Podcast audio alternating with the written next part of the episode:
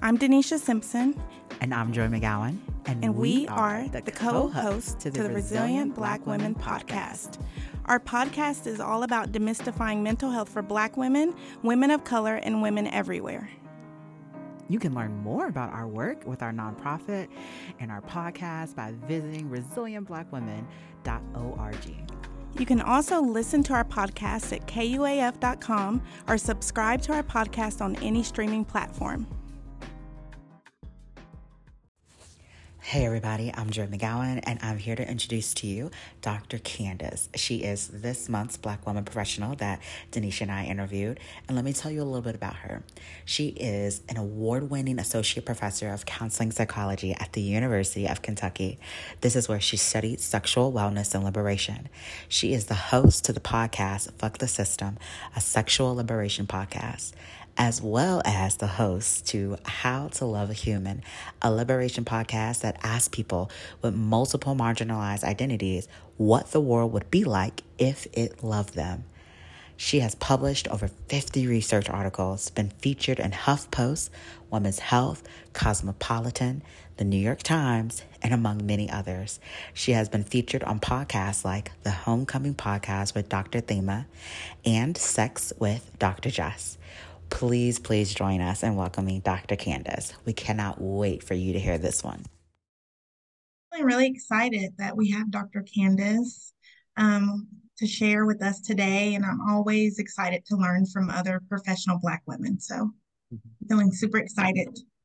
Yeah, I think I'm also um, I'm feeling really curious about this topic. Mm-hmm. when mm-hmm. And I saw your email, uh, Dr. Candice, we were like, okay, let's talk about sex. Like, yes, to have someone who's an expert to speak to things that we may not be able to speak to directly.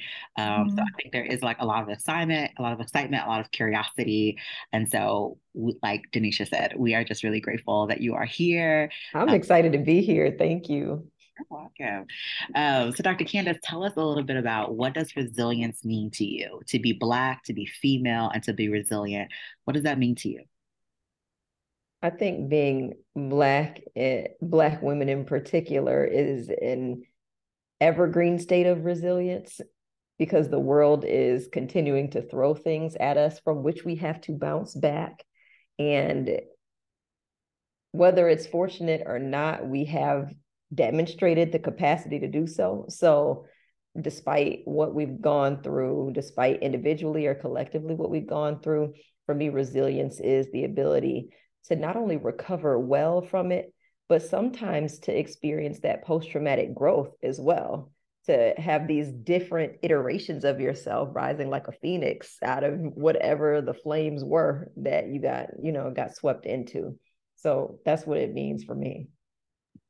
Uh, can you elaborate on the evergreen part? I love how I wrote that part down. It is an evergreen state of existence. Ooh, elaborate you on know, that. okay, so you know how evergreen last all seasons. and when you think about content that's evergreen, it's like it's gonna hit the same. Like you think about the miseducation of Lauryn Hill, it's gonna hit still even though it came out in 99 you know like so that's evergreen to me where it's always a thing. It's infinite. It's you know once it's created it, it's going to continue to exist and it takes like insurmount like insurmountable harm to to take it away and usually it can't be defeated. Mm. and that's what black womanhood feels like to me. Yeah that's good that's really, really good. I I love that definition. I, I like. I'm just mm. okay. Mm-hmm. So this will be one of the clips that will. right. so you know, this is one of them. This is good. We start with bangers. I mean, that's how you start. And um, and the post traumatic growth, right? A lot of people don't talk about post traumatic growth. The part of mm-hmm. resilience that trauma doesn't just mean like I've been damaged or hurt. Yeah I have mm-hmm. grown. Something has came out of this really painful place.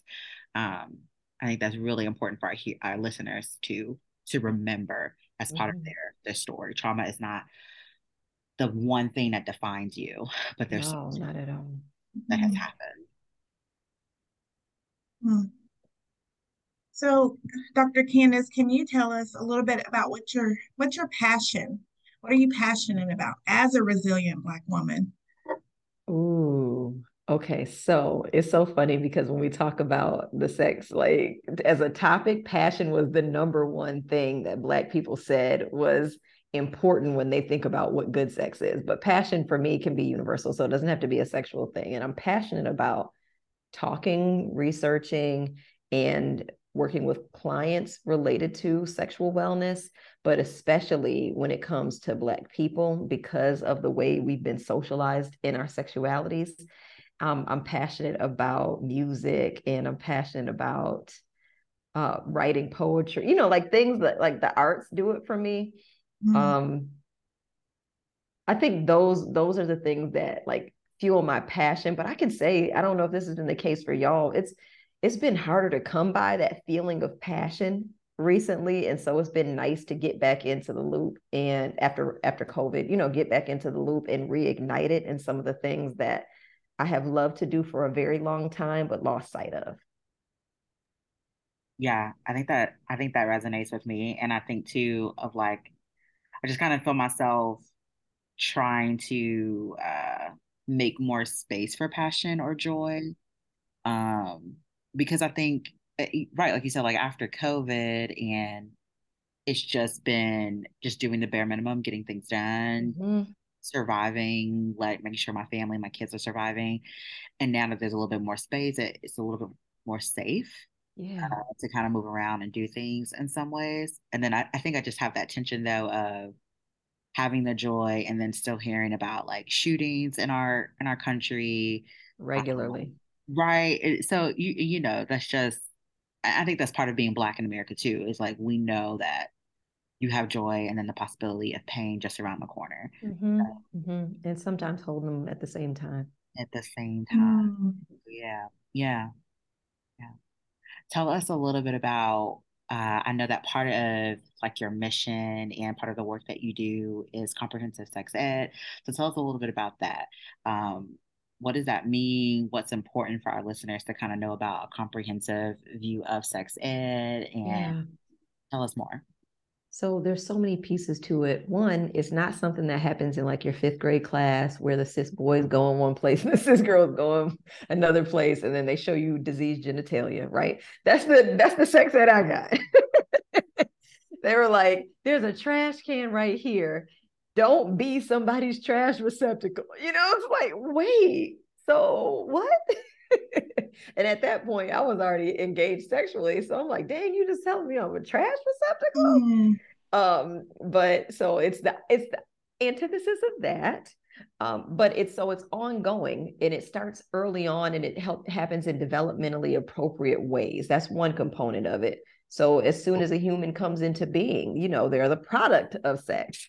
And so that that should be a part of the conversation in, in developmentally appropriate ways. And then for women, I'm middle age, I'm 40, you know, women my age and women who are older, not even just women, for people who are, you know, our age and older, if you got terrible sex ed, you still need it. We still need to learn things. So that's that developmentally appropriate ongoing component. It's also sex positive. So it's not just looking at like how sex can be harmful, disease prevention, unpre- unplanned pregnancy prevention, risk reduction, which is what most sex ed programs tend to be. It's also sex can be beautiful, it can be good, it can be pleasurable, it can be joyful. Um, it's about consent, understanding the many ways to express consent and to receive consent. It's it's about having it be anti-racist and liberatory and anti-capitalist, all of these things um, to remove to remove the stigma, the shame, and the oppression that's kind of built into our educational system anyway from it, so that you understand yourself as a sexual being, you have your sexual self awareness. That means that you're allowed to make good sexual decisions for yourself with all the information you need. So that's when I think about comprehensive sex ed, it has all of those components. Hmm.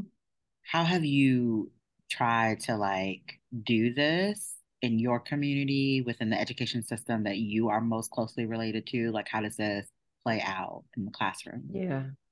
So one way is that when I, I used to be a high school teacher back in the day, that was my first career. And so I started organizations of girls, like we have a step team or like a little sorority, and we'd be doing all this community service. And I'm like, we also gonna have a talk about sex. And for you to understand yourself at this age, because some were making their sexual debut and some weren't at that time, you know, between 14 and 18 is pretty common. And so we were talking about how do you know when you're ready? What what matters to you? Are you as deserving of pleasure as your partner? Like yes you know talking about those things. So very early on in my career that was a part of it. But as i became a, a, psychologist and a sex researcher it's just core to the work i do. So my studies are about good sex or sexual wellness. And then that information i translate to my social media. I translate to community workshops. I've done sex um sex related talks in churches here. And, you know, most churches ain't trying to have that conversation. So shout out to Total Grace Church in Lexington, Kentucky, because they were like, come on in here and have this conversation. And it was a group of women, women who were 70 and women who were 25. And we were like, you know, God asked us to enjoy the sexual experience too, according to the Bible. And we just, we, you know, blended that cultural norm with what it means to experience sex in positive and beautiful ways. Um, there's a, a local high school here for teen parents where my team does sex ed and we get to give them comprehensive sex ed there. And so it's just it's a thread through which my my work operates. And even I have a four-year-old son. And so we have the conversations about like your body is developing. You used to be a little tiny seed inside of my womb or inside of my ovary. You've always been with me. And mm. then he's like, Well, how did I get out? You know, I had a cesarean section and this scar right here is where you came from. Then you say, ah. so, so that's for him, that's developmentally appropriate. And I and I use the conversation to let him know it's okay to ask me those questions. And I'll be like, what else do you want to know? Sometimes he's done, he don't want to know anything else. And sometimes he's like, oh, so what else? What else happens? And and as he asks those questions, I know that he's ready to receive the answers. I love that. I love that. Mm-hmm. Okay, one, you're also just giving our listeners of like how do we have these sex ed conversations, even with our own children, yeah. that are age appropriate, truth telling, age appropriate ways to talk about this. Mm-hmm. Um, our kids, because people get afraid, right? They'd be like, I don't want to expose them. I want them to maintain their innocence and all of these things. And I'm like, you don't got to show them porn. Like, just, right. I mean, there's so many ways to talk about sex that are not like exposing them to mm. things that might be not not good and appropriate for them at that time.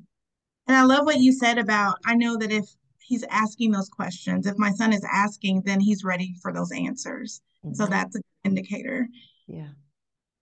And I think that like you, you're just showing us too, like you said, it's the thread. It's the mm-hmm. thread throughout our lifespan um, sex is something that is part of who all of us are. Yeah. Right. And so, how do we keep the conversation going from four years old to 70 years old? Right. Like, we don't just let go of this. Even people who are asexual, like there is a right. conversation to be had, right? Because even if that asexual person may want to be in a relationship with someone, like how do they have the conversation of like, I'm asexual. I don't have these types of like feelings and desires, but I know I want to be in a relationship, right? How do we teach our clients, our family members, our friends? Like, you can keep having this conversation, right? Like, I think I was sharing that just with a client this week of like consent is ongoing. Mm-hmm.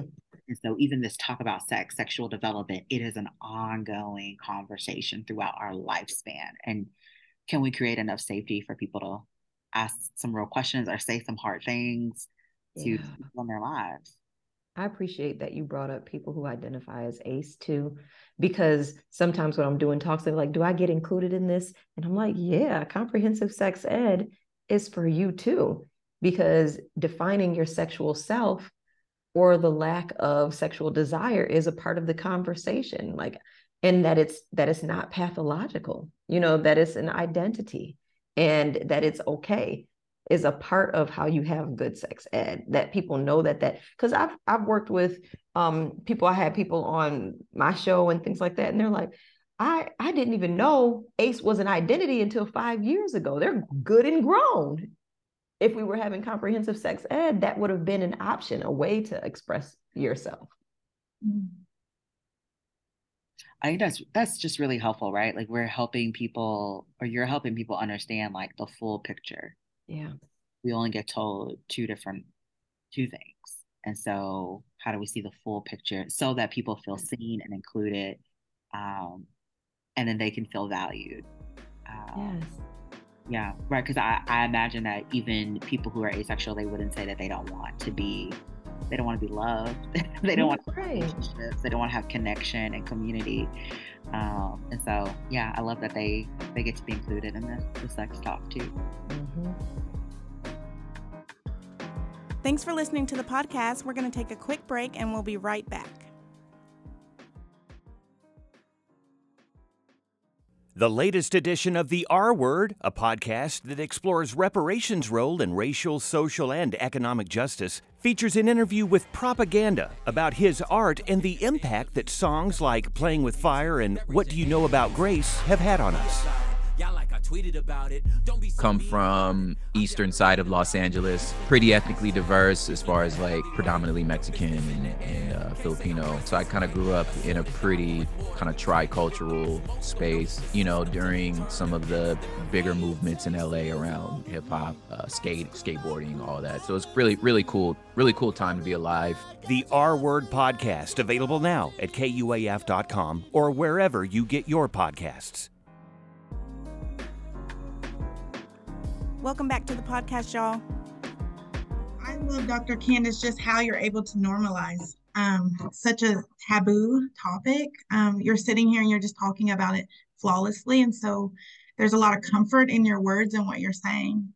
so I just had to stop and give you your flowers for that. I appreciate that. And I always mm. I always think back to what made it taboo. Like if mm. every human being came into this world through a sexual encounter, Mm-hmm. Why would the most common thing on earth be taboo? And it's like there's so many systems of oppression that are working to make things that are human and normal taboo. And it's disappointing and upsetting to me. So I love to be able to talk about it in ways that normalizes and reduces some of that stigma. So thank mm-hmm. you for mm-hmm. saying that. Of course. Um, another question is can you just kind of explore and talk about why Black women and girls need proper sexual reputations in order to survive, in order to just be a Black yeah. woman. I don't think we do, but I think the message has been that we do, if that makes mm. sense. So, mm. okay, let me walk it back a little bit. I was fast.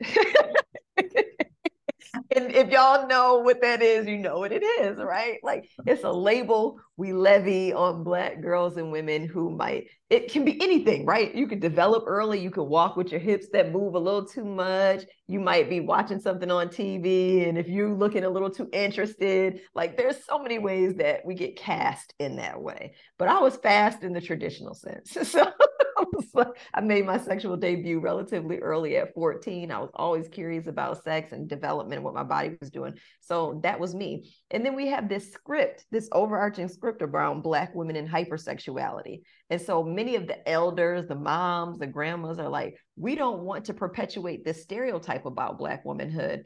And so everybody suppress your sexual self so that we all look good you know, so that we can't, people with privilege and power who make decisions can't like can't tell our story for us or define us. But that doesn't often help. So it's like this sexual reputation management strategy where people are like don't don't look like you might be interested in sex. Don't express yourself in ways that might be perceived as sensual. Don't be curious about sex. Don't be talking about sex. And we think it's about survival but systems of oppression will continue to adapt and so you can think that you're doing all the right things and being de- eh, being decent and having decorum and being poised and being a good girl and still be harmed in these systems. You might as well be yourself. That's the way I that's the way I feel about it. Be yourself and let's work to prevent the systems from being harm agents. And I understand where that messaging came from. You know, I get where the, where some of our foremothers were going for that from that they were hoping that maybe they could protect us from our uncles or our grandfathers or white men or you know like historically all of these people who were coming at us sexually and violating us. Um, but at the end of the day they're the perpetrators and black girls should be free to understand themselves as sexual beings and come into their own. And so my work especially around the comprehensive sex ed and the research that i do is about like we just said normalizing the conversations around sex helping people see that a sexual being a person that expresses themselves sexually doesn't automatically have the worst possible life like people are just like if you if you're fast you ain't gonna be nothing in life. You're gonna be pregnant. It's all of these things, and it's like I'm happy and successful and and enjoying my life. And that's why I always like to let people know this is what a fast girl can look like because because it's like just make sure that that girls have ways to understand consent and understand health and understand like reciprocity and mutuality and all of these things that might make the experience really good for them as opposed to just don't do it and don't talk about it. Do you feel like the the part of like um Uh, uh, black women's bodies being over sexualized like where do you feel like it has its roots in? Oh, yeah. um, i'm i think it's like cis hetero patriarchy racism capitalism. So all of those things. It the the work to make black women violatable without sanction is where that comes from. Mm. So if we came up, you know, those of us who are, you know, of the legacy of enslaved Africans, if we came up in a system where it was our reproduction was currency, like our progeny were were chattel slavery, then of course the myth of hypersexualization makes sense in that in that end. It's like they they want that. They deserve that. That's what they, you know, and so I'm not, you have to, you know, resolve your cognitive dissonance as a rapist mm-hmm. by saying no that's what that's what they wanted that's who they are you have to resolve your cognitive dissonance as a white woman who stood by and watched it happen you know it's like oh well you know she was after my husband. You know and then we see these these type of messages get passed on. So i know in my research um, be anywhere between 35 and 65 percent of black women and it depends on what stat you read have experienced some form of sexual violence, you're talking about all the family systems and community systems that look the other way when that happened. Those are the same narratives. You right. know what I mean? The same, like she was doing something that made that possible. She was wearing something that made that possible so that you don't have to take responsibility or hold people accountable who have more power than you. Mm-hmm. And so I think that's where it came from, like all those systems of oppression interacting to make us reduced below humanity so that we could be violated. And the work against that is long game work, right? But that's why I do it. Yeah.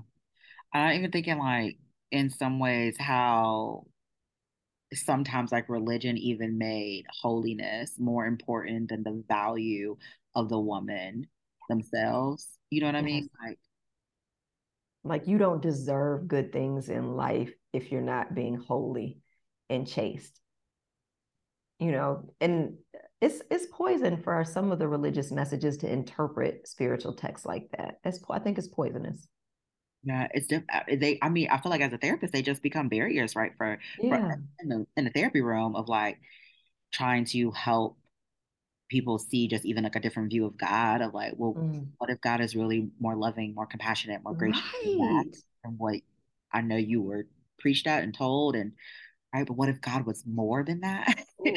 um it, it it becomes a barrier and it why wouldn't God be more than that? Why you know wouldn't I mean? like, it, more than that, right? God would. He it, like at least that's what I believe about him. Right. He's more than that, and he would be more compassionate and kind toward us. Um, but yeah, like I, I think you're right. There's so I, I love how you said that like the stats for African American women is 35 to 40 percent of be, having sexual violence, and that that means that there were systems within our own family system that perpetrated this oppression of us.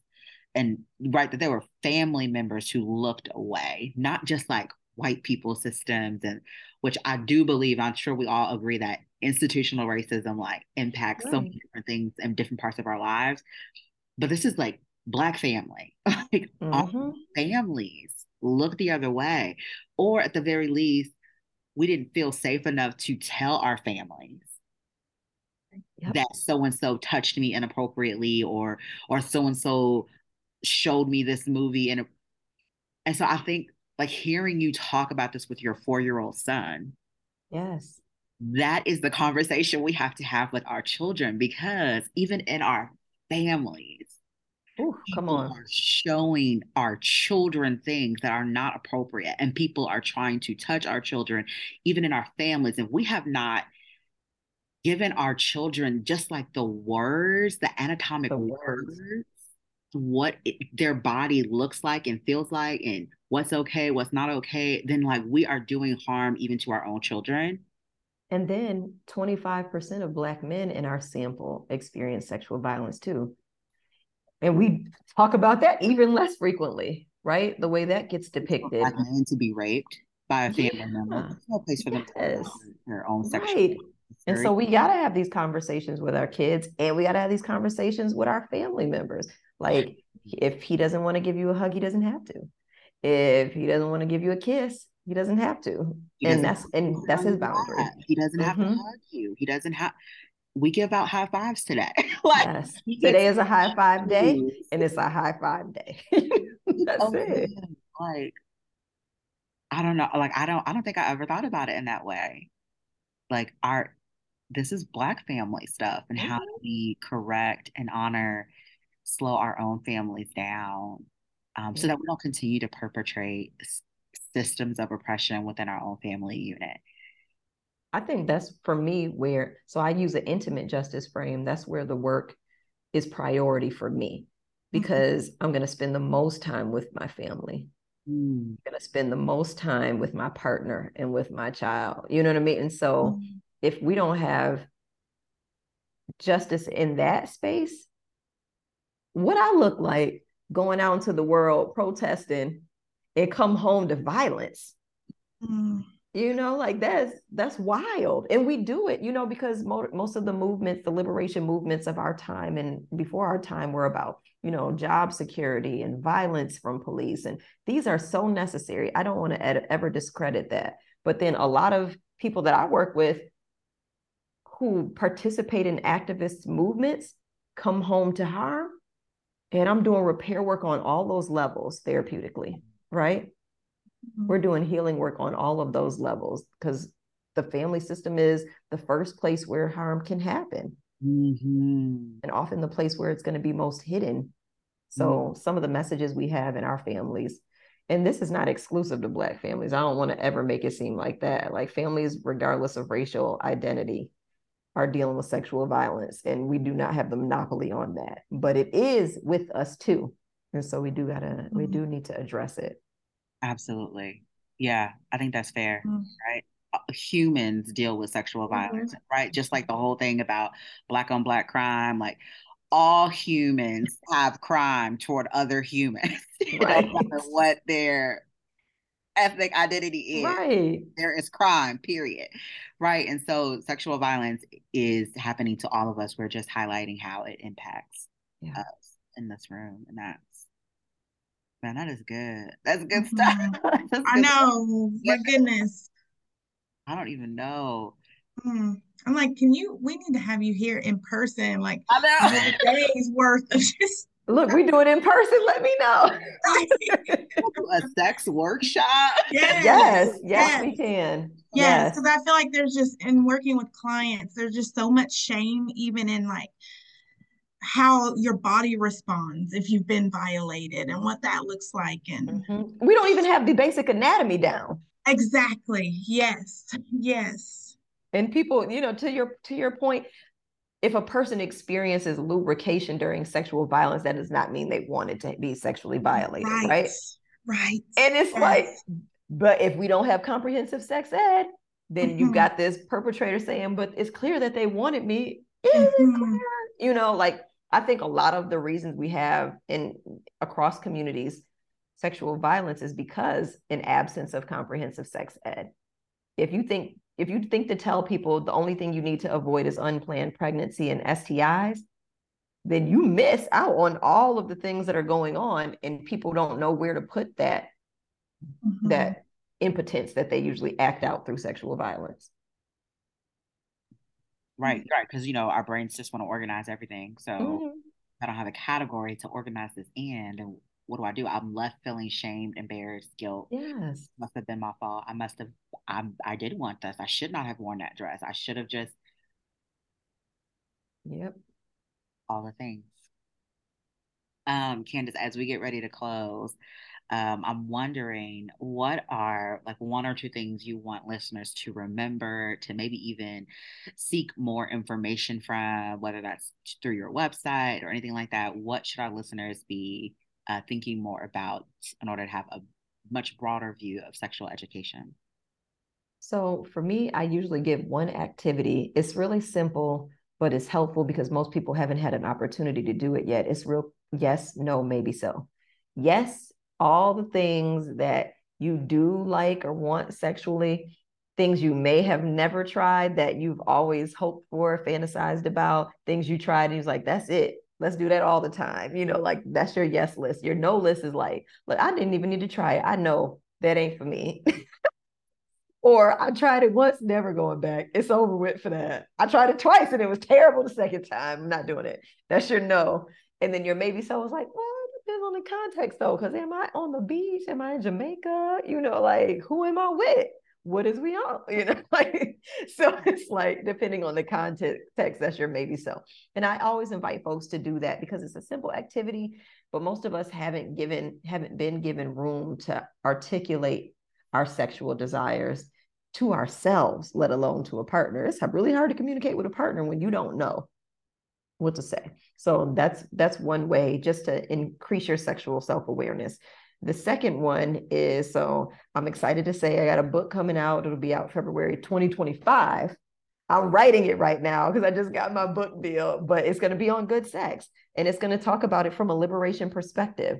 People have it misconstrued what the sexual liberation movement is. They think that it has to include just one way of knowing yourself as a sexual being it really it is about agency and consent and you know autonomy and things like that and all of these components of good sex and what it can be how these systems of repression get in the way so that's what i'm looking forward to and you can just you know follow me and stay connected while i write it because i always like to be transparent about the journey and how raggedy it can be sometimes uh, what's your instagram or facebook social media account all of them are at Dr. Candice Nicole, D R period C A N D I C E N I C O L E. And then my website is drcandicenicole.com. Awesome. Well, we will be sure to link all of your stuff in our show notes. Dr. Candice, thank you so much for being here today. We are thank so, you. so excited that we got this opportunity to talk to you. And I'm with Denisha. We need to figure out. Let's do it. Yes was really helpful. And we cannot wait for your book. Please, you'll have to come back when the book comes. I will. I absolutely will. This is so much more to come. Thank you. Thank you. Thank you. I'm Denisha Simpson. And I'm Joy McGowan. And you've been listening to the Resilient Black Women podcast. You can learn more about us and our work at resilientblackwomen.org. And if you like this episode, share it with a friend or two. Tell us what you think. We love reading reflections from our listeners. We hope you join us again. Bye, y'all.